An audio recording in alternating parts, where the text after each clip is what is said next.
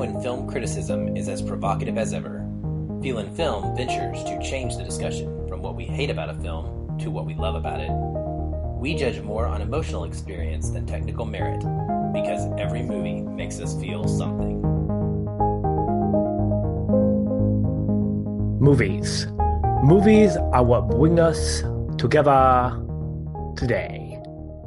And one film, a true classic, is what we will be discussing. Our love, true love, will probably come out in every quote, topic, and feeling we talk about. We bring you The Princess Bride. I would give you a standing ovation right now if I could, because that was amazing. Oh, good.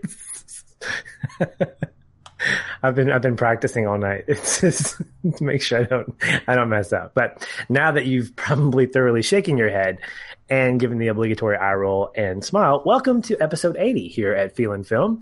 I'm Patrick, the man behind the voice, and with me as always is my best friend and co-host Aaron. Hey buddy. Hello. This episode promises to be at the very least a gushing of love towards a movie that both of us have more than an affection for. I'm excited to talk about it as I know Aaron is, but before we get into that, let's go ahead and talk about our weeks. Aaron, what has been going on with you? Well, I want to set some expectations and I got to ask you, is this going to be a kissy podcast? I hope not. this this we'll have to we'll have to stop and and, and just kind of glean over those portions if it is. That would be kind of embarrassing. Oh man. Well, Patrick, this has been a busy week for me. I have had a lot of movies that I've been watching. Um, trying to trying to as much as I can still go through my 31 days of war. I have missed a day or two now, and frankly, I don't. I goodness gracious, it, when I when I thought that that was going to be hard, that was an understatement. Like it is really really difficult to watch one movie every single day of a certain type, like on top of my normal, you know, screenings and movies for podcasts and all that stuff. Uh, and so I'm probably not going to hit 31, but that's fine. I'm still going to watch some some new stuff that I've never discovered before, and it's it's going to be a cool theme for me all the way through October. Uh, but one thing that has happened this past week that I really do want to talk about is triggered by the release of a movie trailer. And that movie trailer was the trailer for Star Wars The Last Jedi. Now, this is all the rage, and part of me is a little sad because it felt like when this trailer released on Monday during Monday Night Football, it kind of overtook all the conversation about Blade Runner. So Blade Runner 2049 comes out on a Thursday night, and by Monday, it's out of everybody's mind because people are talking about the new Star Wars trailer. And that makes me very sad. So if you're listening to this and you haven't seen Blade Runner 2049 and it's still in the theaters, please, if you have any interest at all in cerebral sci-fi, if you can handle a slower, longer movie and it makes you think, but it makes you feel, go check it out. Spend your money on it because it's not making enough money and we want more of these kind of films. And if you, if you want, if you want more like that, then you've got to speak with your wallet or Hollywood's just going to avoid them. It's just a matter of fact. So, uh, hopefully we can continue the conversation about Blade Runner in our Facebook group and other places online and offline because I'm not done talking about it yet. Uh, but that being said, moving from more traditional science fiction to science fantasy in Star Wars, watching that trailer, Patrick, got me. Well, I should back up. Before the trailer released, I was having some conversations about whether or not I should watch it at all. And I'm kind of known in our our group, our, our among our listeners, a little bit as a Star Wars. I don't know if people think I'm a hater, but I didn't like Rogue One. I thought it was average or okay. And although I give Force Awakens four stars, I enjoy the heck out of it. I was very vocal about the fact that I felt like it was just a rehash of A New Hope. And I was one of those people. So I had that reputation. Well, it's been several years since I've seen Force Awakens, and I decided before I watched this Last Jedi trailer, because I wanted to watch it and know what, what was going on, I was going to rewatch The Force Awakens. So I did, Monday night before the trailer, I watched The Force Awakens again. And man, Patrick, it was the best viewing of that movie that I've ever had. It tops the first viewing, to be honest. Kind of like what happened to me with Blade Runner 2049 during my second viewing.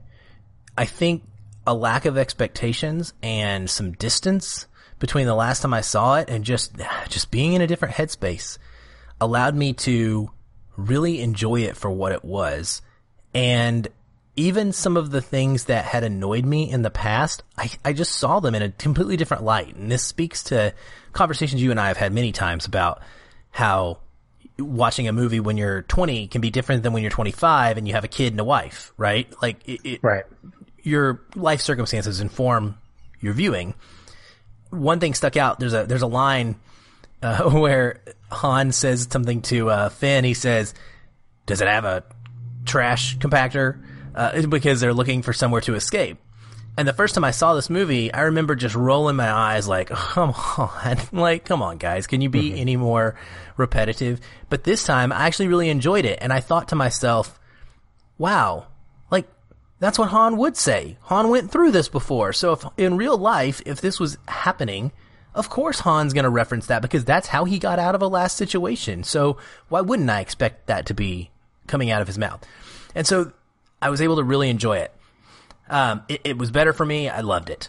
So then I watched the Last Jedi trailer, and I'm super hyped. I, I, uh, what, what I, my goal was in all this was to kind of try and rekindle my love for Star Wars. Um, going back, I was a big Star Wars fan, just like everybody else in the '90s and the 2000s. Um, I went to every single prequel at midnight. I dressed up for at least one of them that I know for sure. I can't remember if I did for two or not.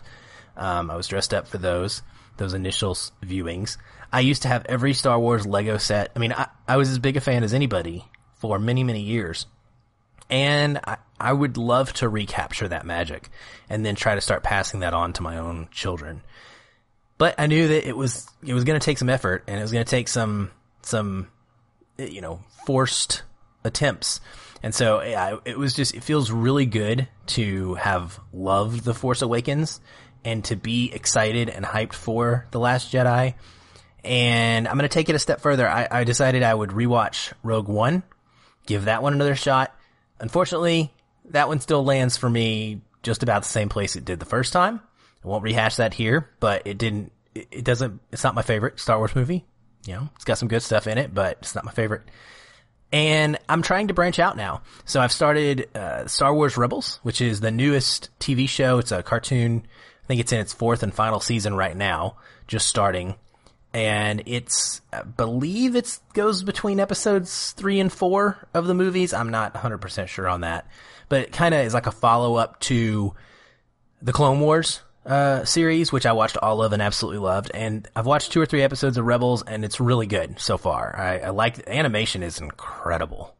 Uh, if, for somebody who really likes like animation in cartoons, this is top notch. So I'm enjoying that. I'm going to plan on trying to slowly work my way through it. Luckily, their seasons are only like 15 episodes long each, so it's not a huge investment. 22 minute long episodes. And then I also grabbed a comic book. So I was listening to our friends Blaine and Josh who have a show called Home One Radio. Uh, Home One Radio is a Star Wars podcast. Every week they bring you Star Wars news, interviews. Um, just, I mean, it's, it's incredible. If you're a Star Wars fan, check out Home One Radio. They're amazing. But they had this episode on how do you get started in Star Wars. So I listened to that and in it, Blaine mentioned this comic book uh, about a character called Dr. Aphra, who I'd never heard of. Well, Dr. Aphra is basically a, an Indiana Jones slash Nathan Drake treasure hunter in the Star Wars universe. So it totally piqued my interest. I was like, what? That sounds amazing. Uh, because I love that kind of story, adventure and treasure hunting and you know, looking for artifacts and stuff. So I grabbed the, the first volume of that comic book series and I've, I've read through a couple of those and I'm really enjoying that. And yeah, I'm just, just gonna see where it takes me. And if I can rekindle the love, that'll be awesome. If I can't, I can't. But so far this week, it's been a lot of fun for me. Well, good. I'm glad you had a uh, a great experience the last time you watched this last viewing of The Force Awakens, and I think the Star Wars universe has this unique advantage over other established universes, um, Harry Potter or you know other whatever's, in that there have been so many writers that have contributed to various stories, anthology books, things like that.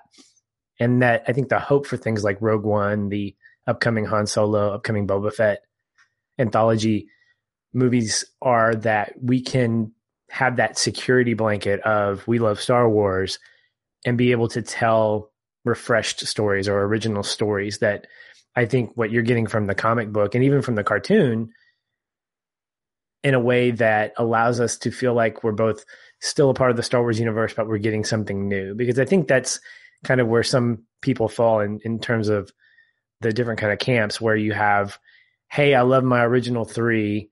Um, I don't like the the the you know episodes one through three. I'm glad that seven, eight, and nine are going back to my original three.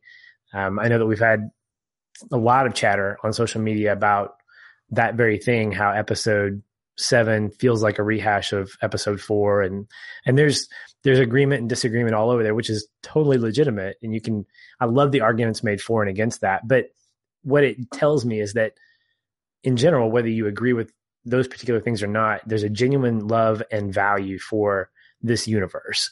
And I personally haven't gotten into any of the anthology stuff. I just don't have time to read all that or even get into the the cartoons and things like that.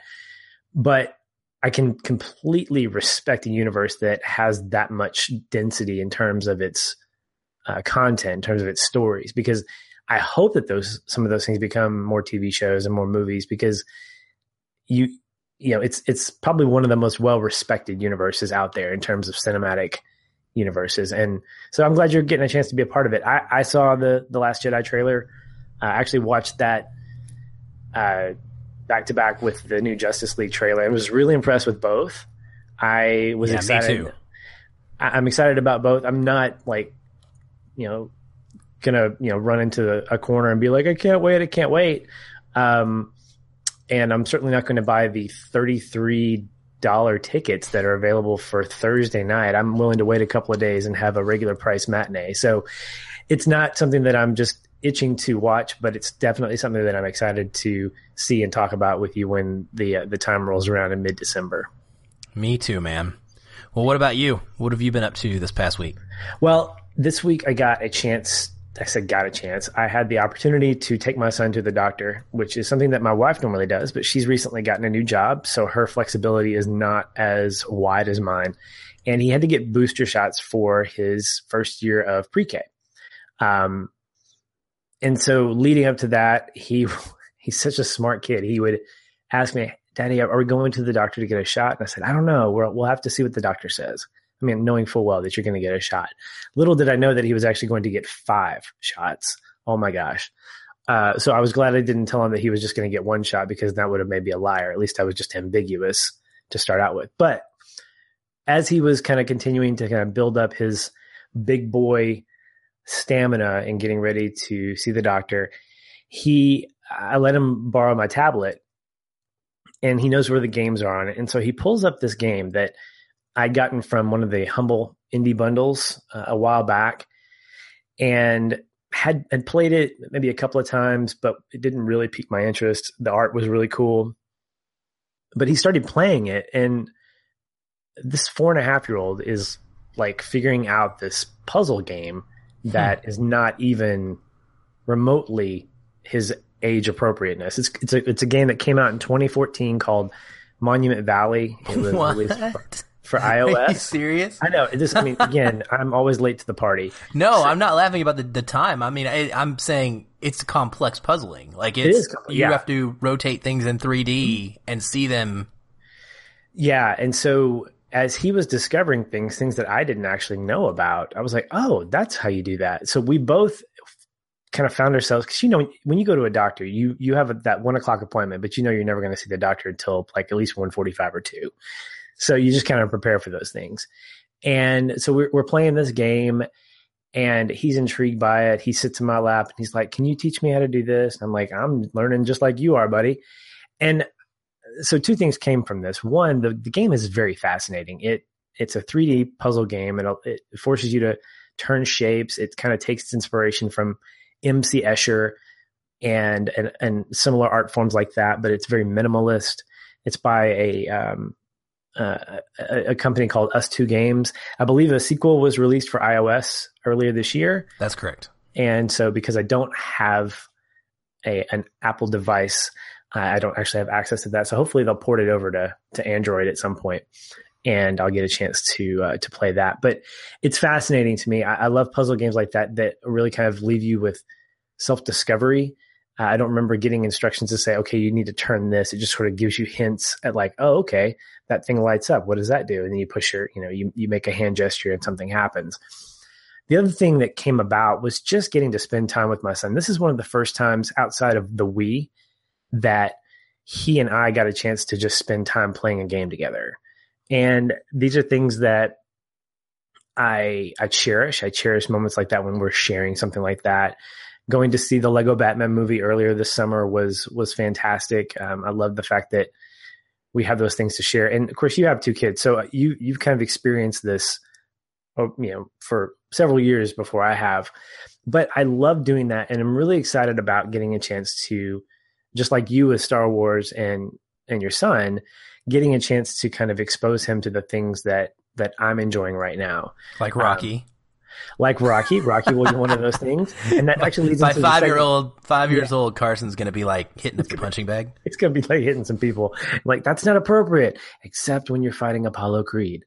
But um, you know, I have a a ton of comics sitting in my closet here that I'm excited about sharing with him once he gets old enough to to understand those, and they become he becomes more age appropriate for those. But it was just really a lot of fun. So I really enjoyed uh, spending time with him and playing that game with him. We're going to continue to do that hopefully at, at some point in the future.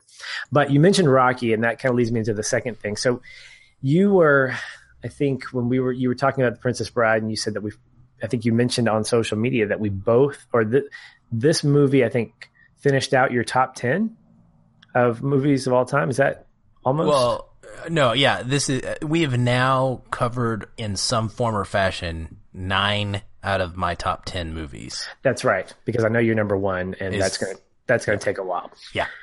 so, so Jay, uh, so, so Jacob Neff mentioned, Hey, well, what about Patch's top 10? And you kind of wrote back and said, well, he's got to actually write a top 10. I egged it on. Yes. And so, and, and, it, and it intrigued me. I read that, that comment and I was like, man, what are my top 10 movies? And so I've really been thinking about it over the last couple of days. I haven't officially wrote them all down. I know I have at least five, but I haven't ranked them. So I have to fill out the other five and then find a way to figure out, okay, what's going to take the prestigious top spot. And uh, so hopefully over the weekend, well, this will drop on a Monday. So hopefully this past weekend, I will have come up with a uh, with a top ten movies of all time, and I'm I'm kind of curious for myself what's going to make the cut because there's a lot that I really enjoy, and they may not all be considered quote five star movies. You know, there may be some of my top ten that aren't I don't consider five star, but that I personally just really enjoy. So this will be a fun little exercise, and um, it's an exercise in subjectivity. So no haters out there, please. well, I'm excited to see it. I I have no idea. I mean, I know I could probably guess a handful of them. Yeah, I'm you can sure. guess at least two. I know um, I've already gotten two right, but I, I yeah. know I can probably get half of them if I think about it. Once you're done with it, you know, once you have ten, I bet I could pick pick them out. But yeah, I I don't know what they'll all be, and I'm I'm super excited to see what that list is going to be, and um, hopefully you'll you'll post it in our Facebook group so that the rest of the listeners can see it as well. Because I'm sure that like Jacob and the others will be excited to see what it is too.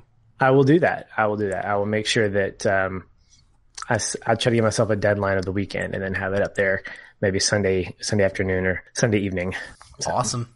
So yeah, and with that being said, why don't we go ahead and get into our main review of The Princess Bride? As always, we are going to spoil this movie. And so, come on, have, do we have to? Do we even need to say that for The Princess Bride? You know what? There's going to be one guy out there, one person out there, is going to be like, "I can't believe you didn't tell me you were going to spoil this." And whatever. so for the sake of disclaimers and legality, just know that we're going to talk a lot about The Princess Bride. And so if you haven't seen it, please turn this off, go see it, come back and enjoy the discussion with us. 30th right. anniversary, Patrick. I know. I cannot believe it. Is it? And that's for the movie, not for the book. That's right. The book come out came out in the 70s. Right, because I think I had like the 20th anniversary when I read it at the time, and I think yeah, it was about 10 years behind the the movie. There's so much history around this movie. I was flipping through the IMDb trivia page and there's there's just so much that you glean from from that page of just the behind the scenes stuff, the different uh, appreciation that some of these actors have for their their characters and whatnot. But I wanted to begin the discussion by asking you personally, because you mentioned this is number three or number four all time for you. It's number three. Okay. It used to be number two until La La Land bumped it. Okay. They are right there. Like it's okay. it's two or three. Okay. So it was number me. one before Lord of the Rings existed. I'm sorry. Okay. Well, that's that's high esteem right there. So it's only getting demoted because of things that are just pretty incredible to begin with. It's not like it's getting bumped because it's gotten worse over time. Oh gosh, no. okay. No.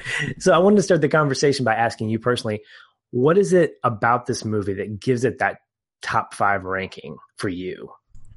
Well, number one, enjoyment factor um, is is a huge part of that. Uh, there there are movies that we can watch and we like parts of, we like most of.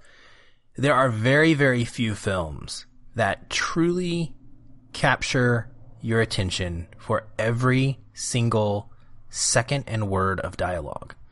And for me, The Princess Bride is one of those few films. It is endlessly rewatchable. Uh, it absolutely never ever gets old for me. I can pop it in. It's one of the few movies that I would be just as happy to watch back to back to back. I could watch it through and then hit re- hit replay. And I and I used to do that all the time back in the days when we would wear out our VHS tapes uh, for this movie. You just play it, hit rewind, and go right back in and do it again obviously it's quotable. Uh, if not the most quotable movie of all time, it's in the top five.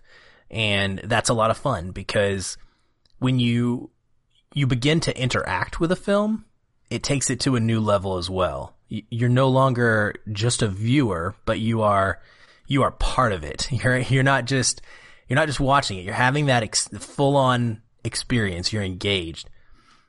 It is peppered with incredible themes and character traits uh, in all of its characters. I mean, this movie covers everything honor, loyalty, friendship, fairness, kindness, faithfulness, manners, um, courage, true love. Like everything is here. And it's done so in such an incredibly wholesome family way. I mean, this movie's PG. There's nothing in here that I wouldn't let my eight year old, you know, see. So you, you can introduce kids to this at such a young age. It's, it's got multiple heroes. So it's not just it, like, unlike most fairy tales, most fairy tales will have a hero that rescues somewhat, you know, whether it's a damsel in distress or whatever the, excuse me, whatever the case may be. This one has multiple heroes.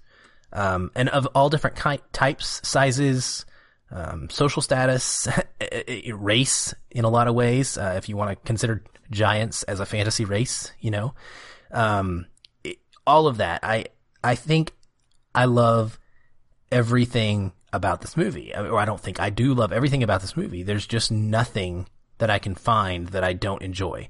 I've tried to nitpick it. I've tried to look through it and say, oh, you know, is there a performance that I don't care for? Is there one scene that I just, you know, not quite up to par with the rest. There's nothing, Patrick. There's literally nothing. I mean, it, it, it could be a number, it's a number one worthy type film for me. And I, I think that there's a good reason why most people you talk to will respond incredibly lovingly when you bring up The Princess Bride. And most people have it ranked very highly in their all time favorite list. I don't think I'm alone. And, uh, yeah, man, I, getting to, I'm just glad we did this episode because I got to rewatch it and I haven't watched it in a long time. So it's already been a win for me.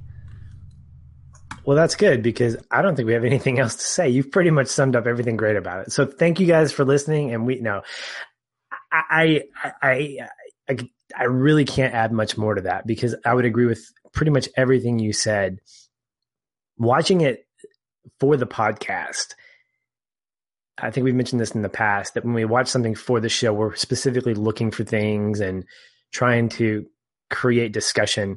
And there are times when there are movies that we don't love, we like a lot, that we maybe have trouble finding discussion topics. And the thing is that we we talked offline about movies that are just absolutely wins for us. We can we can run the risk of just sort of glossing over the whys and just say, well, it's just so much fun. It's great. And that's a true statement. But what I loved about doing this is the fact that I had to kind of force myself to ask that question why do I enjoy it? Why do I enjoy it? And it's all of those things. It's timeless. It's it's approachable. It's accessible. I guess is the word that I would think of. It there are things about it that feel dated. There's some set pieces that I think look like they're from a high school play, but those don't detract me from the overall story art because the moment that I notice that, something else happens that just completely reminds me of why I love it. The thing that I pulled away from this is that it's how do I describe this? It could have easily been a story that makes fun of fairy tales because there's a lot about it that's not traditional, which makes it really, really great. And so the writers, um, you know, William Goldman, who wrote the original book, he could have injected a sense of let's just poke fun at all the cliches of fairy tales. But instead, I felt like it seemed to celebrate them and inject this new modern kind of not theme, but modern tone to it. You know, when we have things like Vizzini talking about the plan that he has, and he says basically it's good business. You know, like he's just sort of being matter of fact with the way he's talking about this job of capturing the princess and killing her. And w- when we see that or when we hear that, it reminds me that we're telling a fairy tale to a modern audience. We're not trying to tell a fairy tale as if it's traditional. And this whole balance, that kind of balanced tone reminded me a lot of A Knight's Tale. The first time I watched that, and you get to that opening scene, and I'm going, what? Okay, we've got Queen playing in the background. And whoa, whoa, whoa. These guys are actually like stomping to Queen. Are they actually hearing this song in medieval times? That doesn't make sense to me. But as I began to watch it more, I began to see kind of this this these similarities between these two movies in that it's it's a creative team that's trying to bring something that we're familiar with from the past into the present and make it refreshed. And I think The Princess Bride does that in a incredibly funny, incredibly heartwarming, incredibly adventurous way. I love that it's not conventional, but I love that it has those conventional pieces that we're familiar with enough to kind of keep us comfortable, but then we'll kind of deviate here and there. I mean, I love uh, when Grandpa says it's got fencing, it's got fighting, chases, escapes, giants, true love. Yes, it has all of this, and I was excited about it. It's in order, by the way. If you if you listen to that part, that monologue part where he's listing things off, it kind of goes in order of the story, which I think is awesome. By the way, I just think that's cool. Th- that this, very cool. This this movie has such a it's like pre meta. It's it's actually called it's called a nested narrative is what it is. Um, the fact that so it's like it's a movie based on a book based on a book. Uh, you know, because the the book in question is S. Morgenstern's The Princess Bride, and then William Goldman is writing about as a narrating, you know, S. Morgenstern's book, and of course the movie um, does this as well. And it's it's a it's a term that nested narrative. It's kind of like storyception in a way, you know, story within a story. And the uh, you know the only one I, I, can't think of a lot of examples of this. The Notebook maybe would be one that mm, does yeah. something similar to this, where you have somebody uh, who interjects themselves into the story as you're going, right? So Grandpa. Right will inter and and grandson will both interrupt. So I I love that about it. Um, and it's just uh, it's so cool. Like it's so unique. That's for sure. And I look at a story like this, and on the surface, it feels very much like your typical fairy tale. But there's a lot about it that, as you watch it more, you realize, oh, here's what we'll do. We'll take this element of a fairy tale and we'll put it here in the story. So for instance, they start kind of what would be the end, which is a princess getting engaged to be married. And that's usually the climax of a of a of a fairy tale is princess finds quote true love with the prince and they get married and live happily ever after. Well, this story they use that moment to create the real adventure because she's marrying Humperdinck and she doesn't love him. And so they use that familiarity, familiarity. There we go, if I can say it right. The to to really kind of set the uh, set the energy of the of the rest of the movie. And I love that, like in the first seven minutes, we really get we just get introduced to everybody. All the main characters are introduced within seven minutes of the movie, so it doesn't even try to linger on any one person. You mentioned earlier that it doesn't just have one hero. This is a story about multiple heroes, multiple people, multiple relationships, and how they all fit together. And that's something else that I pulled out of this was that this is a movie about love, true love. And while Westley and Buttercup are the centerpiece of that, there are other relationships that fulfill that kind of not you know romantic relationship but still the the deep friendships the deep companionship that Westley and Buttercup experience on on different levels. I didn't make that connection until watching this viewing, and I thought that was pretty fantastic. Yeah, I think that's one of those things. When you get older, when you are a different place in your life, you start seeing things differently, and, and you're picking up on that. Um, and you know, multiple viewings can help with that too. But in this case, I really do think it's more a matter of probably maturity and age. Yeah, you know, you your your mind goes to it's a fairy tale. There's a princess and a swashbuckling pirate who's the hero. So that's what it's about. But then you start picking up all the nuance and the layers and those different relationships, and that's what makes this a phenomenal film. Mm-hmm. Right? There's plenty of movies about a princess and somebody who saves her. Um, and what's what's also unique about this one is it starts the opposite direction of a normal fairy tale. So most fairy tales end with the princess becoming engaged to the king or the prince, right? Like that's how they end. The prince, she's be- now she's married to the prince and she's becoming the princess and the mm-hmm. queen, mm-hmm. and those that's how they they they wrap up. And in this one, that's how it starts, and it's a bad thing. and so then it works its way in reverse to get her out of that situation. And I think that that's a pretty brilliant reversal uh, as well. And I love that it carries on that oral tradition of storytelling in a way. You know, stories developed over time from cavemen on being passed down by being retold at campfires and, and then and such until eventually they started getting written down. And what we have is basically that's what grandpa is doing. Yes, he's reading the book, but he's audibly telling the story to his grandson. Mm-hmm. And, um, I actually did this for the, fr- I don't do this enough. My kids are older now. I did when they were really young.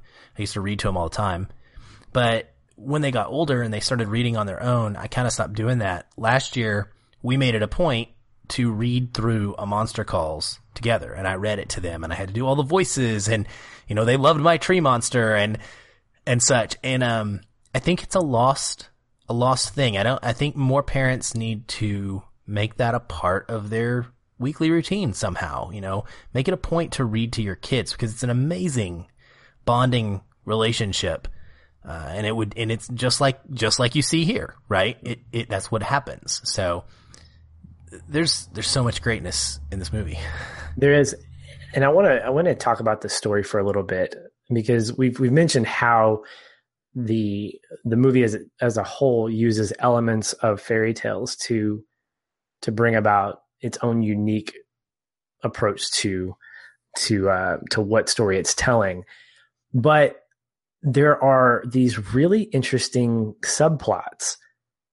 Well, not really subplots. I would call them maybe just kind of parallel or, um, I don't know what the word would be, but there are all these plots where every, it's not just about Westley and Buttercup. I mean, that's kind of what drives most of the movie is Westley's rescuing of Buttercup from the, from the evil prince. But there, from the beginning, there's Vizzini's plan to start um, the the war between Florin and Guilder. We find out later that that's what Humperdinck wants. He hired him. We have uh, Inigo's quest for revenge. Um, I kind of wish we would have gotten maybe a little bit more backstory on Fezzik because he is one of my favorite actors and people in Andre the Giant, and uh, you know it would have been great to see his you know where he came from. I mean, obviously we get hints of that from his beratement by uh, by Vizzini, but we have those two. We have those. We have those kind of plot lines, mostly Inigo. So he's he's the other big one, but we also have smaller plot lines like the uh, Humperdinck's desire to uh, you know he's he's he's swamped. He's got his 500th uh, anniversary of of Guilder to plan. He's got his uh, wedding to plan, um, his wife to murder, and and and and and the other country to blame for it. You know, he's swamped, right? So he's got this whole thing going on, and we we get all this stuff that could feel very it could make this movie feel very bloated but i think in a lot of ways those separate stories and how they intertwine with one another how they connect with each other makes not only the story more interesting but it makes the characters more interesting because i look at the princess bride and if you if you tell me what a character is like if you tell me who westley plays he plays a pirate and fezzik and uh, Vizzini and Inigo are what bandits? I guess you would call them bandits. And Humperdinck is a prince. If I told you that, having never seen The Princess Bride, who would you tell me would be the good guys? Well, it would probably be Humperdinck because princes are always good, and the bad guys would be the pirate and the bandits. Well, The Princess Bride basically reverses that. It says here are guys that we would assume are good, and they're not really because we find out over the course of the film that they have you know ulterior motives and the same with these these bandits and with westley who we find out obviously is the dread pirate roberts uh, because who would want to surrender to the dread pirate westley nobody would and i think it's very creative to be able to do that because it makes the story and the characters more interesting it keeps me more interested in the overall story but it makes me feel like these characters aren't flat and as a result, they become more rounded out as the movie goes on. So I really enjoyed that part of the storytelling. Yeah, the the different the different subplots are something that give this a lot of a lot of extra heart because then you have character arcs that are going on that are not just Westley and Buttercup. They're not just passing characters or side characters that come in, serve a purpose, and then disappear. They come in, like you said, very early, and they stay for the entire runtime of the film. Um, the the pol- the political intrigue of this really does fascinate me because you have Vizzini, who he he's he's clearly like this is not the only time he's doing this, right?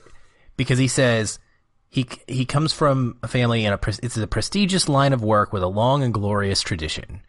So for him, it's more than just a job. I think. I, I don't think that this is just a one-off job. It's a, you know, it's a matter of status. He takes, he's, he's a very prideful man, uh, and he takes great pride in what he is accomplishing, this staging of the war. And it, it seems to motivate him. Like he, he has a higher purpose. And in I mean, it's not a good one, but it, it's his higher purpose, which is to be known as this great strate- strategist uh, who is who is sought out across the land. And then when it comes to Ini- Ini- Inigo's quest, and I, don't know why I keep pronouncing his name wrong. When it comes to Inigo's quest, um, this idea of revenge is peppered throughout the film. And I wanted to talk about that a little bit because one thing that stood out to me during this most recent viewing was that Inigo is not the only one seeking revenge in this movie. There are quite a few other characters seeking revenge. We have Miracle Max, who wants revenge on Humperdinck, right? Um, we have Westley, who clearly wants revenge on uh, on uh, Humperdinck for taking his bride. Um, we have Buttercup, who wants revenge. Um, it's there are more than one character that that exemplify this, and what's interesting to me is that all of the characters wanting revenge are good. and they all somewhat get their way. And so I wanted to ask you how you felt about that because revenge is not something that we usually celebrate. It's something that we think of as a, a tragedy. You know, when you when you go into re- when you go for revenge, it's an empty empty result. Um, so I wondered what you thought about that in this one because that's not how it's portrayed. No, but it's framed as justice to me. If I'm going to look at all those things, I, I think that it's more of justice because what we see over the course of the film is that Humperdinck's the evil guy. You know, he's the one that he cares nothing about Buttercup. He lies to her. He cares nothing about anything but himself and about what his legacy is going to be as as king. I mean, the fact that even though this didn't actually happen in the movie or during the story, because the grandson was like, "Whoa, whoa, whoa, whoa, this didn't happen." The, the narrative says the king died that very night, and before dawn, the prince and princess were married. If that had actually happened, I would have believed it because to me, Humperdinck is a character who is hilariously hateful and hilariously he's that he's that yeah ah guy that I want to get his comeuppance. And so I think everything that happens to him, everyone that has this this need for revenge against him is really more justice than anything else. And the movie doesn't it has moments of real drama. I think we can safely say that when uh, when when Inigo says, I want my father back, you SOB, that's a dramatic moment. We don't laugh at that moment. But I think there's enough levity in here that it keeps that overall tone of revenge on a lighter scale. That it's not laughed at, but it's not necessarily thought about in a provocative way where we're like, hmm, should that have been the real motive? I think it's this really weird balance of being able to say, I'm celebrating what you did, even though people died. Okay. I'm celebrating the fact that you got what you felt like you deserved, even though it probably didn't change who you were. I don't think, I don't know that Inigo was necessarily, in particular, a changed man. We don't know. And uh, so, yeah, I think more of a, a, justice when I think of the from the tone of the film. I, I look more of a, of a, as justice rather than revenge. I love that you mentioned that, and I think that that is a very good word to frame this around because it, it is, in essence, a, a sort of healthy revenge, which is is not always the case, right? Um, we usually look at characters who are spending their entire life obsessed with one thing, like getting revenge for his father, in this case, um, as n- not living his life, right? He's missing out on things. But I, I think when you frame it as justice, it really helps make that better. And then of course it gets, you know, justice is what seems to be enacted later on because Westley has every opportunity to kill Humperdinck. He, he can absolutely kill him. He is at his mercy. Uh, and he chooses not to, right? He chooses mercy. And, and that's to me more justice like in this situation, um, than it is in Inigo's because in Inigo's situation, you know, Count Rugen is not a passive scaredy cat like Humperdinck. He's going to try and kill you. So you, you have to fight him with actual action, right? You have to take, take effort to go out. You can't just, you know, you can't just sit there and not put your sword up or he's going to kill you. Uh, you have to defend yourself. I wanted to mention, I don't know if you know this story, but this is a, a story that from Mandy Patinkin, who was the actor who portrayed Inigo. And he's told this story about how he had lost his father to cancer a few years before getting this role. And so that experience really informed him during his his uh, portrayal, and he drew from that when he was doing his acting. And so he kind of viewed this role as a sort of therapy for himself. And he's quoted as saying this For a moment, when I killed the six fingered man, it was like I killed the cancer that killed my father. For a moment, he was alive, and my fairy tale had become true. Now, if that doesn't put Inigo's story in a much different light, I don't know what will. But when I learned that true life story behind this, it just elevates it even further for me. Um, I always, already absolutely adore his performance in this movie. I think his passion and his determination, um, his emotion come through so strong. And now it's like, okay, I get it. I get why. Um, and so when you think about it like that, it definitely fits more in the realm of, of justice than revenge. Yeah, the the fight sequence with him and Rugen feels different in emotion than the fight between him and and Westley.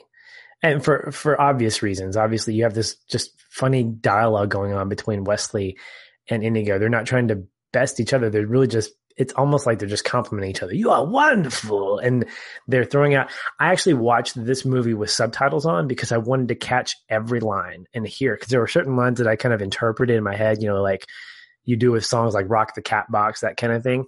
And I wanted to make sure that I caught every line that I could and they were throwing out different kinds of fencing techniques, like actual fencing techniques. Like you were using this defense against me, against me. Oh, I had to go ahead and use this to to counter you. And so the overall tone of that fight sequence, which is phenomenal, by the way, I love the choreography. And I read that the choreographer for that did the did the choreography for Star Wars. So if that the original, not the not the the episodes one through three, but you contrast that with the fight between him and Ru- uh, and Rugen, and it is brutal. I mean, it is. There's no finesse. It's all anger. Like especially, I, I was watching it and I saw you know when Rugen, he's trying to you know he stabs him, he sticks him twice in the in the arms, and then he he tries to slice at him, and you just see Indigo's face get just get madder and madder, and he's almost like he's he's hammering down with the sword. And it's just really the the tone is just completely different. So by the time it gets to that one moment where he stabs him and says, "I want my father back," you are in that moment and saying, "This is real, folks." I mean, this is this is the real deal. And so when you when you hear that interview and you see that, you know, you that's in the back of your mind, you're like, "Yep, that totally makes sense because that's completely different than other other choreography that we've seen." Absolutely. And Christopher Guest is actually quoted as telling the story of how he, prior to the final cut of that, that sequence, he actually got stabbed in the thigh by Mandy during that fencing scene. And he told the fencing coordinator or choreographer, he was like, he's going to kill me. Like he's, he's literally going to, he thought he was, he was genuinely in fear because Mandy had gone to such a place of like absolute like you know um, molding himself into this character that that Christopher Guest thought he was gonna accidentally stab him too many times and hurt him. Um, so like I guess that's taken uh, you know a real strong effort into your craft. But uh, yeah, it's it is wonderful and Rob Rob Reiner is the director, correct? Mm-hmm. That, okay. Yeah, he he actually has said that he he believes the fencing in this stands up to any movie that was made uh, prior to it, and I I have to agree. I think the fencing is amazing. Uh, who was it? Cary Elwes is was talking about um, how much how much work they put in. That they just spent so much time trying to get this perfect um, because it, it meant a lot to them, and that's that's something that I've I've in doing research about this movie over the course of, you know, two or three decades now, various times, I've learned is this cast, everybody that is involved with this project was 100% in. It's kind of like the Lord of the Rings. When you hear that cast talk about it, there's not, there aren't people that are just kind of like, eh, yeah, you know, it was a job. Everybody bought, bought in a whole to this project and they, they were all there and they gave of themselves into it and it and it's clear right? It's clear in the product that we got. Yeah. That's something that's really interesting about m- movie magic is when you get a cast that owns their roles and owns the overall story. Obviously you have guys like jared leto who i think are committed to their roles uh, in things like um, you know blade runner 2049 as wallace or or other movies, and, and we have method actors like that. But there's something very very cool when you have an entire cast of people who look at the story and say, "This is worth giving our best." We're not just earning a paycheck. This isn't just a movie that has some cheap laughs that we're going to be able to bring to an audience. I want to believe that each of these cast members were like, I loved my character. I wanted to see my character do all that they were supposed to do and be as convincing as they needed to be to elevate the rest of the cast. And I think that's what this these characters were to each other. I mean, they became a family over the course of the movie. And that's what I think is really one of the things that's really cool is the definition of of true love. You know, that that phrase true love, true love is is spoken quite a bit and on your initial viewings or even subsequent viewings, you really kind of equate it to two people, Westley and Buttercup. Mean, you think true love, Westley and Buttercup. But there were a lot of there were other relationships, other pairings that I think equated that. Uh, one of my favorites was Fezzik and Inigo. Oh, of course. There's a there's a moment when when Vizzini, and again the levity in this, the balance of being able to create humor with all this stuff is is phenomenal. It's the scene where where Fezzik or, or Vizzini is getting mad, and he said, "Do you want me to leave? You know, do you want me to take you back to where you were, unemployed in Greenland?" And he's just, and you see, Fezzik is just. I mean, it's a great line, but after that, you you see. Um, you see Indigo come over here and he starts doing that whole rhyming thing with him. Yeah. He goes, he goes, uh, you know, he can be uh, you know, I can't remember the lines exactly. I wish I could. But over the course of those three or four rhyming sequences, it's almost as if you see Inigo validating Fezzik. He says, "Look, it's okay, man. I'm still with you. You're you're okay. Don't listen to what he has to say. Um, you're much better than what he calls out in you." And over the course of the movie, we see their relationship um, not blossom necessarily, but maybe just get more of a spotlight because of their friendship with each other. Uh, the way that the way that Fezzik takes care of Inigo, you know, nursing him back to health, telling him about what's happened, and um, it, it reminded me a lot of the of the relationship with the two brothers in um, of Mice and Men, not not parallel, but you had um, just that same kind of taking care of of one another, older brother taking care of the younger one, but having that kind of that innocent relationship with each other. So I thought that was a fantastic relationship. Well, that's my favorite pairing in the movie. I, their relationship is amazing, and I could watch more of it and and not get tired of it at all. I love the little subtleties in their relationship when you know Inigo is about to take on the man in black, and and Fezzik says, "Be careful," you know, and they're they're just there's these little moments always uh, of those two looking out for each other, and it's it, it truly is more of a relationship for me at this point in my life than the true love between Buttercup and Westley. You know, and not to knock the Westley and Buttercup romance. It's it's sweet, but it's almost played more for laughs, and the Inigo Fezzik relationship is played for serious. Because when you really think about the Buttercup and Westley relationship, I mean, he's an indentured servant to her who does her chores. You know, the Honest Trailer makes a good joke about this. Actually, that's that's how they meet, right? That's he's her servant, like, and they are supposedly in love. Like, we don't get to see anything that would equate to why he would be in love with her, other than she's beautiful and she tells him to do stuff. Like, right. you know what I mean? Mm-hmm. And so when you really dig into it, you're like, ah, why, why am I, why do I have such high regard for this relationship? But Fezzik and Indigo, you see it. You see it in action. Right. And I wanted to mention another thing, uh, a little behind the scenes note that, that just makes me, uh, it hurt, tugs on my heartstrings. But a couple things about Andre the Giant he was the only person they knew that could do this role. Like they needed a giant and someone that was was big enough to do this. And so when they brought him on, um, they they wanted him ex- exclusively, and he he agreed.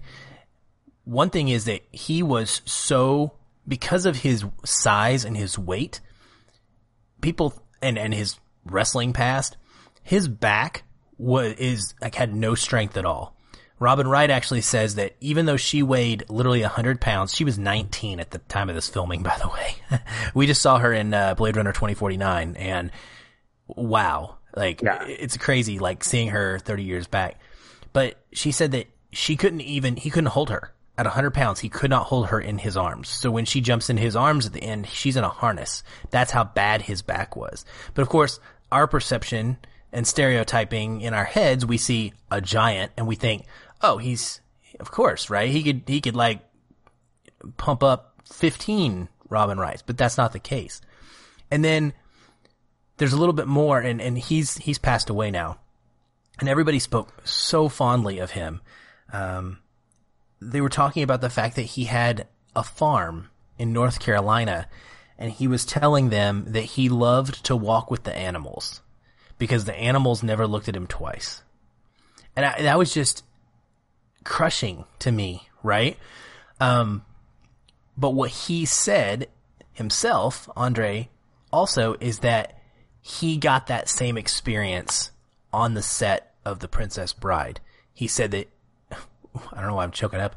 Um, he said that, um, they treated him just like one of the guys. Like no one ever saw him any differently. And it wasn't even just him there were actually um, smaller people playing the roles of the ROUSs. Those are not CGI. Those are human beings that are playing the rats. And they had two different two different people, and one of them was really really good at scampering, and the other one was really good at like the the slow saunter attack. And so the, they were two different so when you see those scenes, just know that there are two actual people in those rats. Um, and uh, I mean, I don't know what else to say, man. Like that's awesome, right? They, you know, in th- this day and age where we're all about inclusivity, they were doing it right back in the early '80s on this yeah. set, at least. So I wanted to go ahead and just do a quick plug for a book that I own, and it's called Andre the Giant: Life and Legend. It's a comic book but it's done by Box Brown, and I'm going to show it to our listeners that are in the uh, in the chat room. So if you can see it, if I can see it, okay. Anyway, it's it's it's essentially it's a biography of Andre the Giant's life done in in comic form, and it's fascinating because there's a whole chapter, there's a whole section that talks about those very things from the Princess Bride about how his his back he had just had surgery and how he had to um, had to adjust and how they had to make adjustments for him. But the the what you've just said about how the cast felt about him is essentially lived out through this comic or this story. So I'd highly recommend it if you want to get kind of a, a an easily digestible biography of his life. You don't want to take a ton of time. This kind of hits the high points very well. So yeah, Andre the Giant, Life and Legend. Um, I wanted to I wanted to talk a little bit about the grandfather and grandson because I think that thing is kind of they kind of hinge through it, but just I, I thought that that their chemistry was really really good. I love how they progressed throughout the throughout the film in terms of kind of keeping the story going, um, and it just really echoed more of more of those those good relationships and and that kind of stuff. So I wanted to um, before we move on, I wanted to talk about one more thing regarding the story is is the world building. So with with particularly with Fezzik and Indigo, I asked a question this week in our our Facebook group about movies, standalone movies that kind of leave you thinking about, hey, what would have happened with these guys, or um, what if we would have explored this? Not necessarily asking for sequels, but just kind of pondering the afterlife of characters and stories that we were introduced to in in these standalone movies. Fezzik and Indigo, it'd be kind of cool. I would love to see kind of life after this with them. Like it'd be kind of neat to to picture what as a pair. I'm I'm pretty sure Indigo would take over as the Dread Pirate Roberts, and maybe Fezzik would be his first mate, and he would be kind of the the the, the I am the Brute Squad. You know, he'd be the Brute Squad of the thing. So I'd love to see that.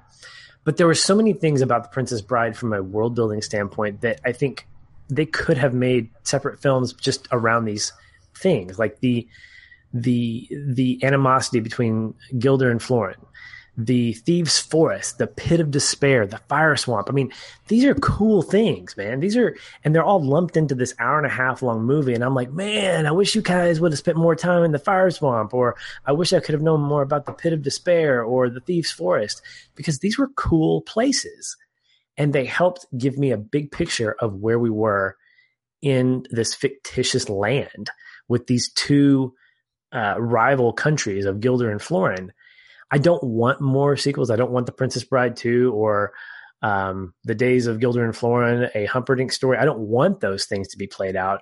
But those are things that inspire me to think, wow, these things have potential to inspire other stories. A lot like what the Star Wars movies did with books that came after them.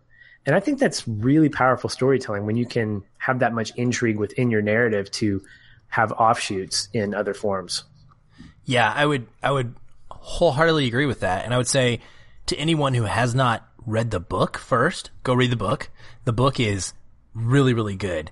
And it's it's crazy. Like it is one of the most interesting reads you'll ever have because of all of the weird notes and such that you get because it's written by S. Morgenstern, but written by William Goldman. like it is, it's wacky. Um, but it's got some more stuff in there. Like you actually know that Buttercup has parents. So in the movie, it's kind of weird. It's like, hey, there's this random farm girl living by herself, giving a, you know, uh, uh, helper chores. Where are her parents? And they don't exist, but in the book they are there. Things like that. Um, but yeah, man, like a comic book series, you know, or something like that would be awesome for this. Just little, little short one shot stories. I don't know. I don't even know that I would want a ton. I don't know that I would want full feature links on any one of these topics. Um, although the Dread Pirate, maybe on the Dread Pirate Roberts, I, I would kind of like to see. I, I would like to see a Dread Pirate Roberts story uh, that shows, you know, what what does Guilder look like? What does the country of Guilder look like? Mm-hmm. Um, what's what's going on over there? That could be intriguing, but at the same time, I applaud the restraint not to feel that they had to do that because this is a movie that stands alone. And in today's day and age, if this movie came out and was a big hit, there is no doubt that there would be 14 different spin-offs right now, all with The Rock in them, uh, playing Andre Giant, uh, Andre the Giant's role. Uh, but I mean, you know what I mean? Like it, it would be, I think that it would be more about, hey, can we get the spin-off or the, the sequel out than it would be about, can we do we need do does the story drive us to make a sequel? Do you see what I'm saying? Like there's a difference. There's a difference in making a sequel because you want to find a way to make a sequel and then there's a story that just naturally evolves and says, "Man, there could be some cool stuff to explore here." And that's what you're getting at and that is how The Princess Bride is. So it's yeah, it's a catch 22 for me like it's fun to think about, but at the same time, I, I don't think I ever want to see it now. Oh yeah, no, I, I not in film, not in film. I would, I, like I said, I would take some comic books though. Well, and I, I think there's an argument. There's there's an argument to be made to say is it is it more appropriate in a certain medium as opposed to another? Because we, I remember when when Smallville left after ten seasons, and as a fan of it, I can I can wholeheartedly say it was too long at 10 seasons. The the creator of the show, the head writer, went on to for the next 2 years create an offshoot comic book that was basically season 11 and 12. And it was fairly successful. I didn't read it because you know that story was done to me. But I can appreciate that and I think a lot of people that enjoyed the comic um, would say the same thing. But the the story of the Princess Bride invites intrigue into those other things. But I would be afraid that it would spoil the experience of the Princess Bride because then we'd have kind of more history of Guilder and Florin, and maybe those would be in the back of our heads, maybe being distracting. On the other end of that, they could be enhancements and they could make the story even more enjoyable and more in depth.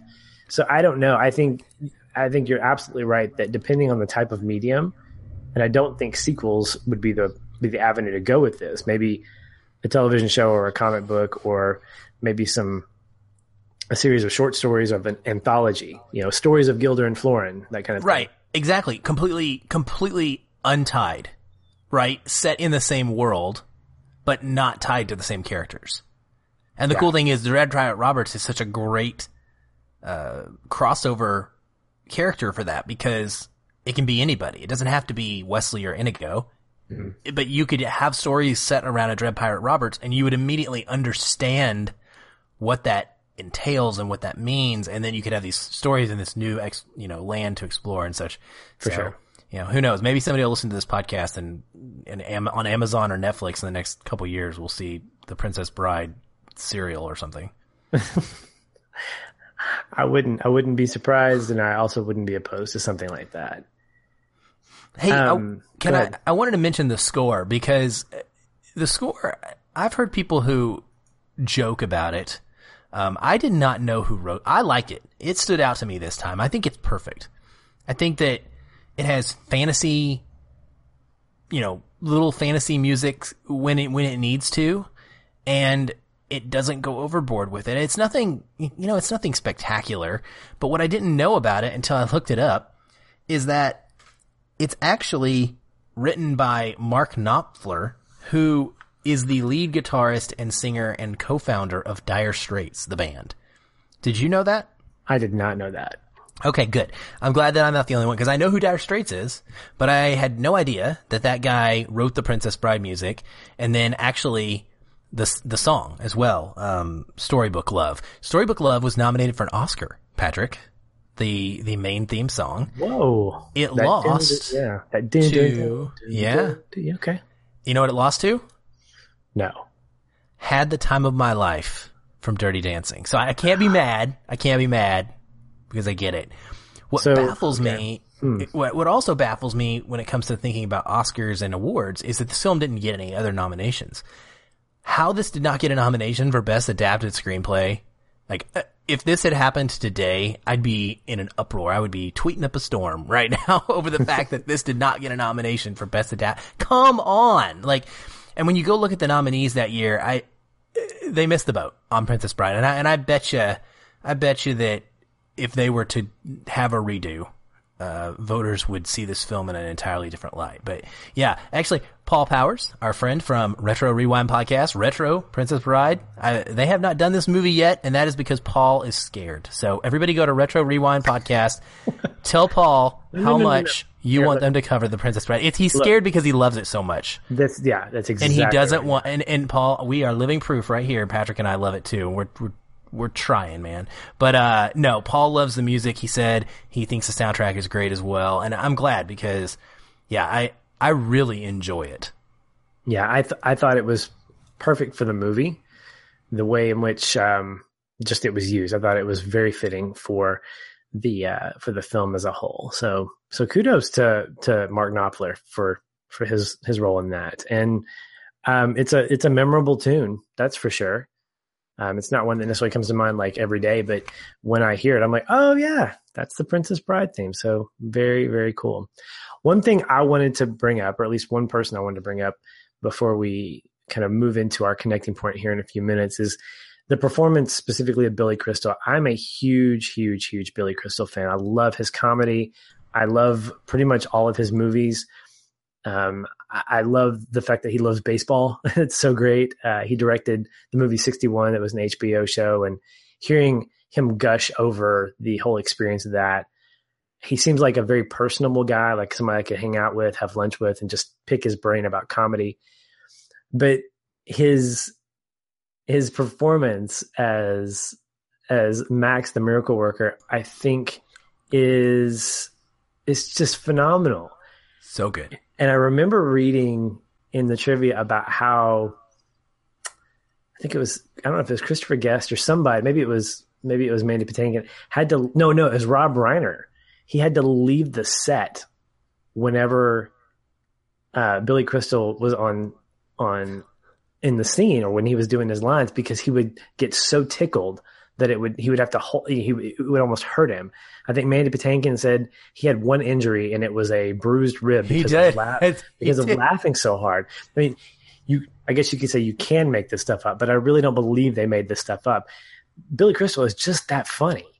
And when I saw this for the first time as a kid, I didn't appreciate how funny he was until seeing some of his later stuff and just gosh, how genuine he is. He's one of those comedians that I think can can call different pieces of life out and and just make them and just draw you into that that funniness of of life.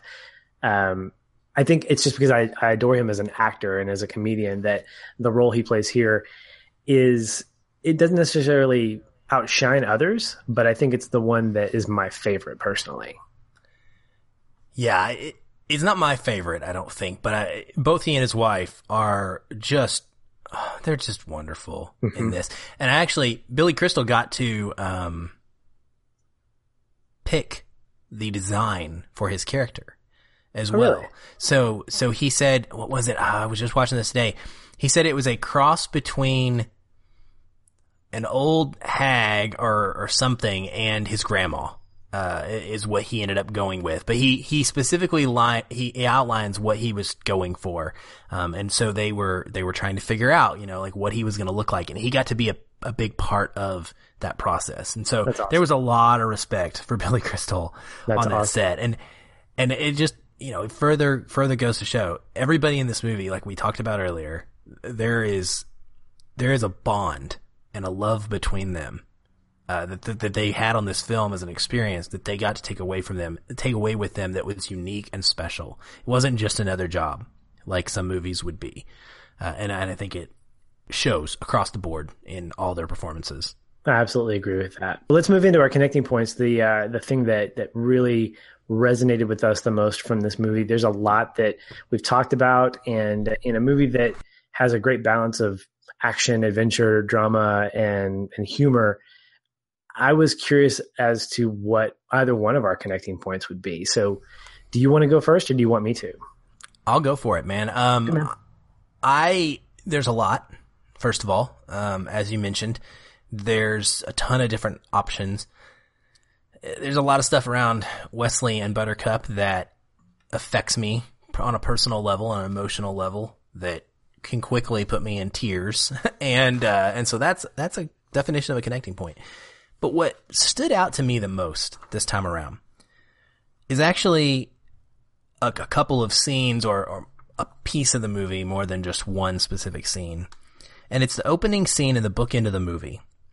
And they feature, this is the featuring of the grandfather and the grandson. So Peter Falk and Fred Savage. And you mentioned this earlier about their relationship and how it was one of the examples of true love that stuck out to you this time around. Well, I gotta agree because what is really neat about this, um, and I, you know, I probably should include the scenes between the two where they both interrupt the book, even because they do so in their own unique ways. But it's it starts off with a young boy playing video games, and he doesn't want to be interrupted by his grandfather.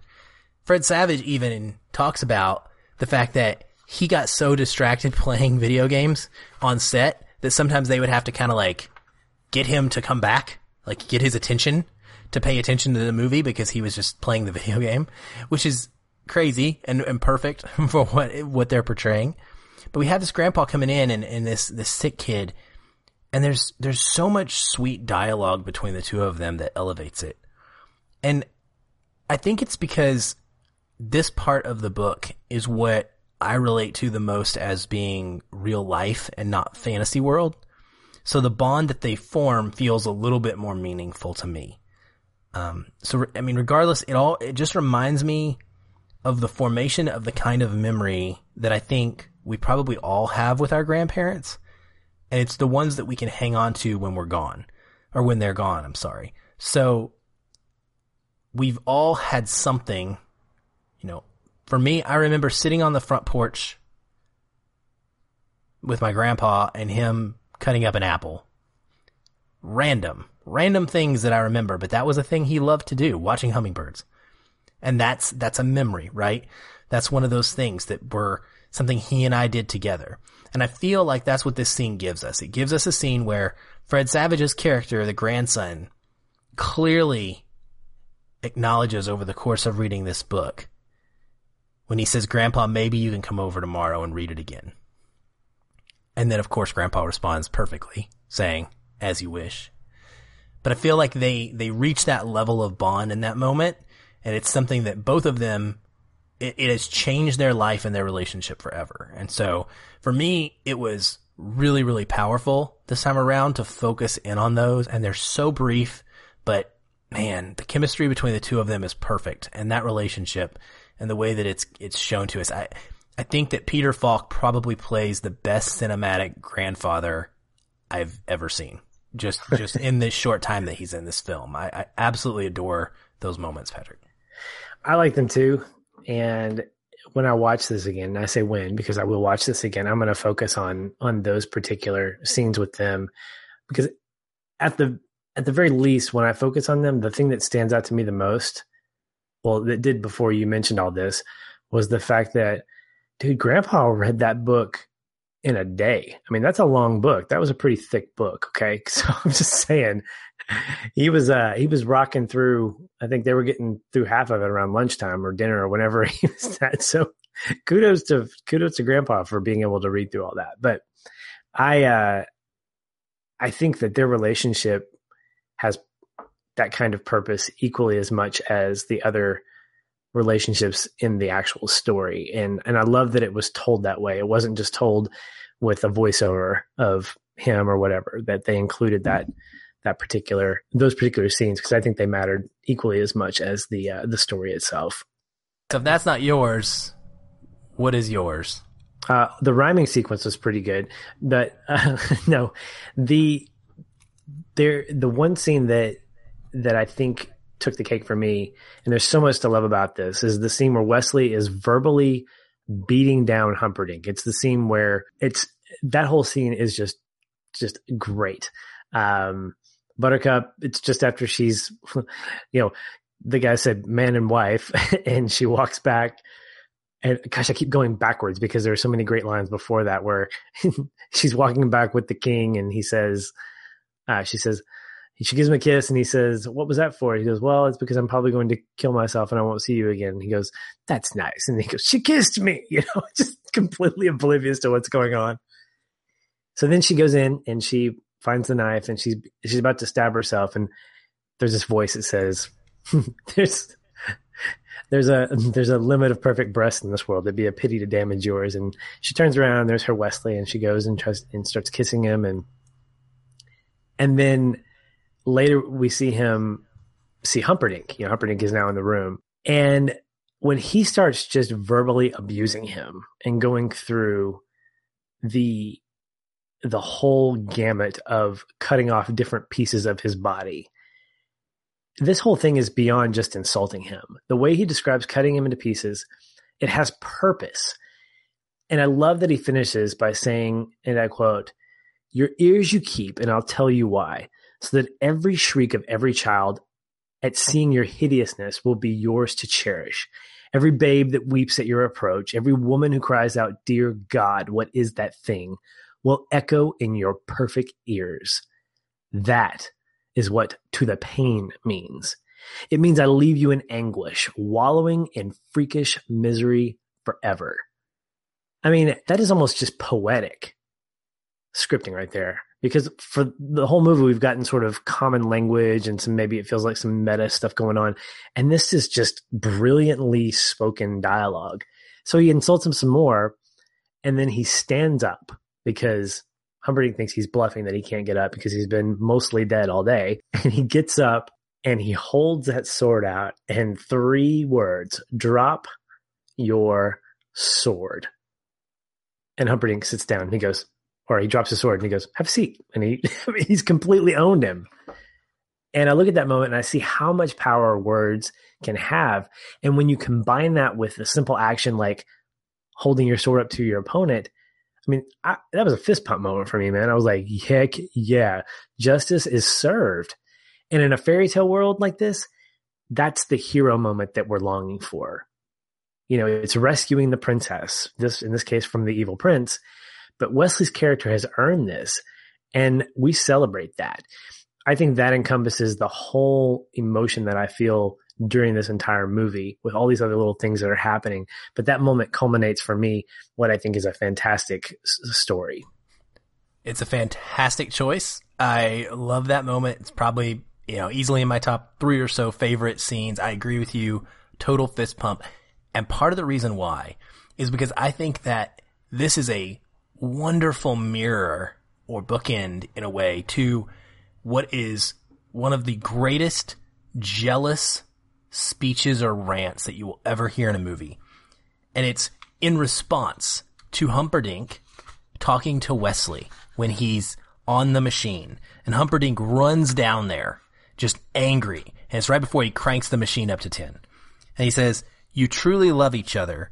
So you might have been truly happy. Not one couple in a century has that chance, no matter what the storybook says. And so I think no man in a century will suffer as greatly as you will. And when you think about that moment, and then this is the response mm-hmm. that comes from that, not only just in powerful epicness to the actual filming of the scenes and the, the, the power, the, the, the way at which it gets your body going and your juices flowing, but like Humperdinck tries to kill him with actual pain.